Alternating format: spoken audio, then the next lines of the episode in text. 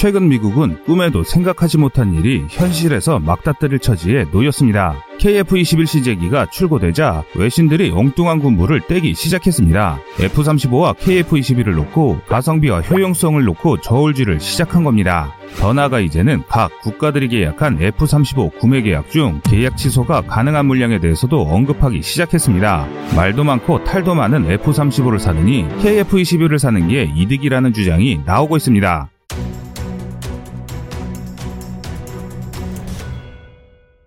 세계 각국의 공군 중에 진정한 의미의 전자전 능력을 갖춘 국가는 미국, 중국 두 국가뿐이며 KF-21 시직이 출고로 한국도 전자전이 가능한 국가의 반열에 올랐다며 해외 외신들은 한국을 극찬하고 있습니다. 반면 지난 2월 중순 공군의 오랜 수건 사업인 전자전기 도입이 소요 검증 끝에 도입 불가 통보를 받았다는 소식이 전해졌는데요. 전력 소요 분석은 군의 소요에 대해 쟁점 식별, 타당성 및 대안의 검토, 정책적 사항 등을 다양한 측면에서 조사 및 분석하는 작업 작업입니다. 간단히 말하면 비용 대비 효과를 정밀히 연구하는 작업인 것이죠. 한국국방연구원이 이 연구를 수행하는데 전자전기와 같은 기술적으로 난해한 무기체계는 2011년부터 키다의 용역을 받은 국방기술품질원이 기술적 측면에서 소요 분석을 지원해 왔습니다.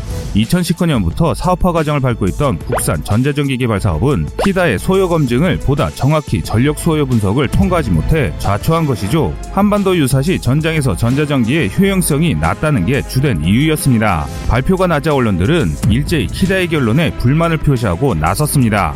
우리 군은 아직 전용 전자전기가 없어 한미연합훈련 때 미군의 지원을 받고 있습니다. 따라서 전자전기 도입이 시급한데 왜 이런 결론이 나는지 모르겠다며 난색을 표하고 있습니다.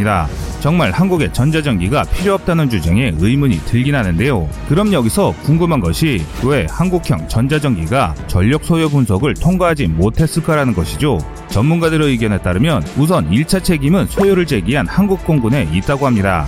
전력 소요 분석은 공군이 제출한 전력 소요 요청서를 분석하는 작업인데 이때 제출된 서류가 부실하거나 설득력이 부족하다면 당연히 소요가 반려될 수밖에 없다는 것입니다.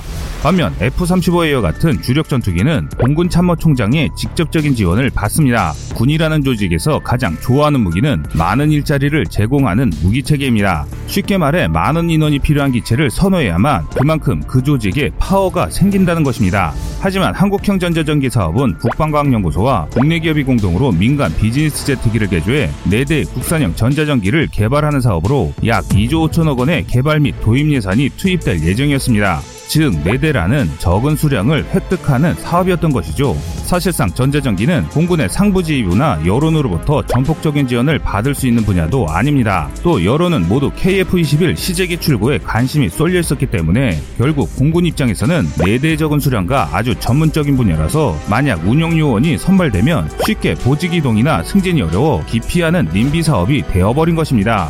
님비 사업이란 위험시설이나 혐오시설처럼 자신들이 살고 있는 지역에 들어서는 것을 강력하게 반대하는 주민들의 행동을 말하는 용어인데 현재 공군의 입장이 딱 이런 것입니다. 현대전의 추세는 전자전 위주로 가고 있는데 반해 공군 조직 내부에서는 달갑지 않은 사업이었던 것입니다. 그런데 뜻밖에도 내외신을 통해 보도된 자료를 정리해보면 그럼에도 불구하고 한국 공군은 전자전기 없는 전자전 가능 국가가 되었다는 이야기가 나오고 있습니다. 쉽게 말해 이런 사랑은 모순이란 것이죠. 그럼 외신들이 잘못된 분석을 내놓은 것일까요? 결론부터 말씀드리면 이번에도 외신의 분석은 옳았습니다. 현대전에서 전자전의 중요성은 마치 전장의 끝판왕처럼 인식이 확산하고 있습니다. 그도 그럴 것이 최근에 현대전에서 상대방을 압도했던 전장에는 항상 전자전이 주도였기 때문인데요. 이는 마치 스텔스 전투기와 전자전기만 있으면 일거에 공중에서 압도적으로 우세를 점할 수 있을 것으로 인식이 굳어진 상황입니다. 그런데 여기에 심각한 인식의 오류가 숨어 있는데요. 전자전기 매니아들의 열망과는 달리 한국 공군의 전자전기 도입 열망이 꺼진 계기는 따로 있었습니다. 바로 2003년 미국의 이라크 침공 작전 결과와 한국의 F-35A 도입 사업입니다.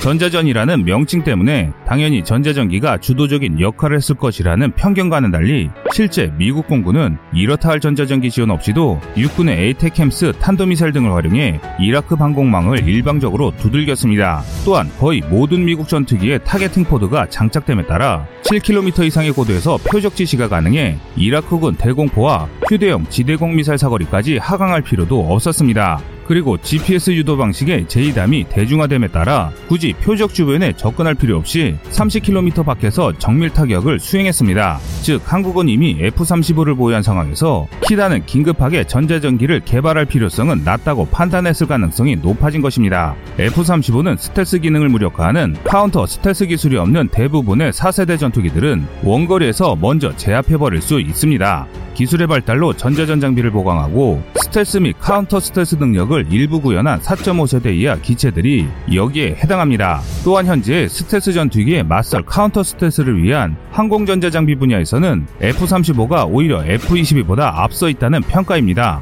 F-22의 경우 개발 당시 맞상대해야 할 스텔스기가 없었기 때문에 요구되는 카운터 스텔스 성능이 상대적으로 낮았습니다. 그러나 최신 기종인 F-35는 러시아와 중국이 개발 중인 5세대 전투기들에 대항하기 위해 대스텔스기 전투를 고려한 시스템을 두루 갖추고 있는데요. 즉 F-35는 전자전에 가장 특화된 기체로 전자전에 최적화된 모델인 것입니다. 그래서 한국은 이 F-35를 보유하면서 키다는 굳이 추가적인 전자전기 소요는 낮다고 본 것입니다.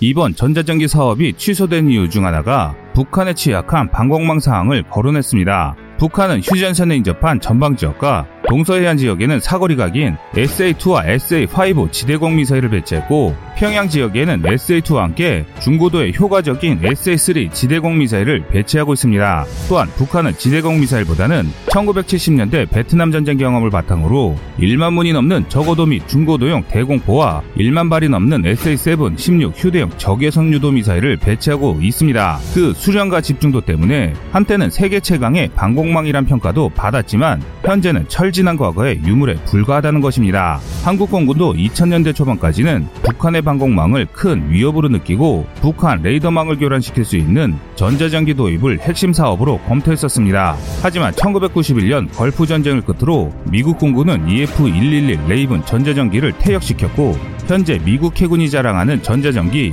EA-18G 그라울러는 2001년 11월에야 초도 비행에 성공해 당시에는 존재하지도 않았습니다. 그래서 독일을 통해 토네이도 ECR 전자전기 12대 정도를 도입하는 방안을 검토했지만 높은 비용과 운용 유지 비용 문제로 포기했었습니다. 이를 지켜본 국방과학연구소는 2000년대 초반부터 CN235 수송기를 활용한 한국형 원격 전자전기 개발 사업을 적극 제안했고 한국 공군으로부터 좋은 반응을 얻기도 했습니다. 그런데 전자전기 도입 사업은 F-35 도입과 KF-21 개발이 순항하면서 새로운 전기를 맞게 됩니다. F-35를 앞세운 KF-21만으로도 현존하는 최적의 카운터 스텔스 성능을 발휘할 수 있게 된 것인데요. 더구나 KF-21 출고가 임박한 시점에서 KF-21의 전자전 수행 능력이 F-35의 그것과 비교해도 손색이 없을 정도의 기체라는 평가가 이어지면서 추가적인 전자전기의 도입 필요성은 상대적으로 낮아진 것입니다.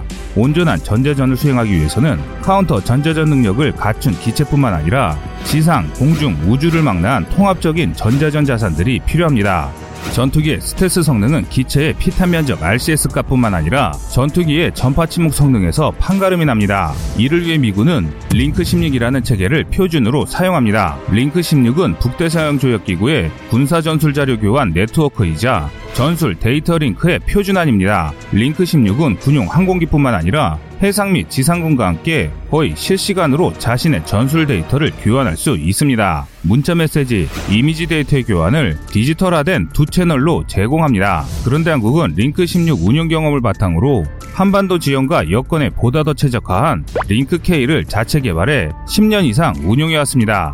2010년 말에는 방공 C2A 체계까지 개발에 성공해 방공 작전을 수행하는 모든 부대가 항적, 방공 경보, 방공 통제 명령 등 동일한 전장 상황을 실시간으로 공유하고 있습니다. 더 나아가 올해 1월 미 육군과 함께 경기도 오산시에 합동 전술작전 지상통제소 현대화 작업이 완료되면서 JTAGS 블록2로 1단계 업그레이드를 완료합니다. 이를 통해 한반도 정부에서 전장 인식 능력과 미사일 방어 역량이 강화되었습니다. 또 지난해 말에는 전장의 눈으로 불리는 미군의 우주군도 세계 두 번째로 한국에 배치했습니다. 우주군은 위성으로부터 획득한 정찰 자료를 통합 전술 통제망을 통해 실시간으로 각종 전투 자산들에게 제공한 것 외에도 우주군에서는 군사 위성이 적군의 위성 신호를 교란하고 지상에서는 위성 신호를 재밍해 각종 정찰 데이터와 유도 신호 송수신을 방해합니다. 쉽게 말해 하늘에 전자전이 있다면 우주에서도 인공위성을 통한 전자전을 수행한다는 것입니다. 인공위성 통신 교란 재밍 시스템인 카운터 통신 시스템 CCS 10.2와 더 많은 주파수를 방해할 수 있는 매도우랜드가 이런 역할을 수행합니다. 해외 외신들이 KF-21 시제기 출고와 함께 한국이 온전한 전자전을 수행할 수 있는 세계 세 번째 국가가 되었다고 평가하는 데에는 한국의 이와 같은 전자전 체계 통합이 촘촘하고도 탄탄하게 구축이 되어 있기 때문입니다. 하지만 이는 남의 나라 자산을 이용한 것이고 한국이 독자적으로 사용할 수 있는 전자전기는 없는 상황입니다. 단기적으로 미국의 정찰 자산과 전자전기를 사용하고 중장기적으로는 한국의 독자 기술을 활용한 전자전기 플랫폼을 구축하는 것도 나쁘지 않은 선택이라 생각합니다. 여러분들의 의견은 어떠신가요?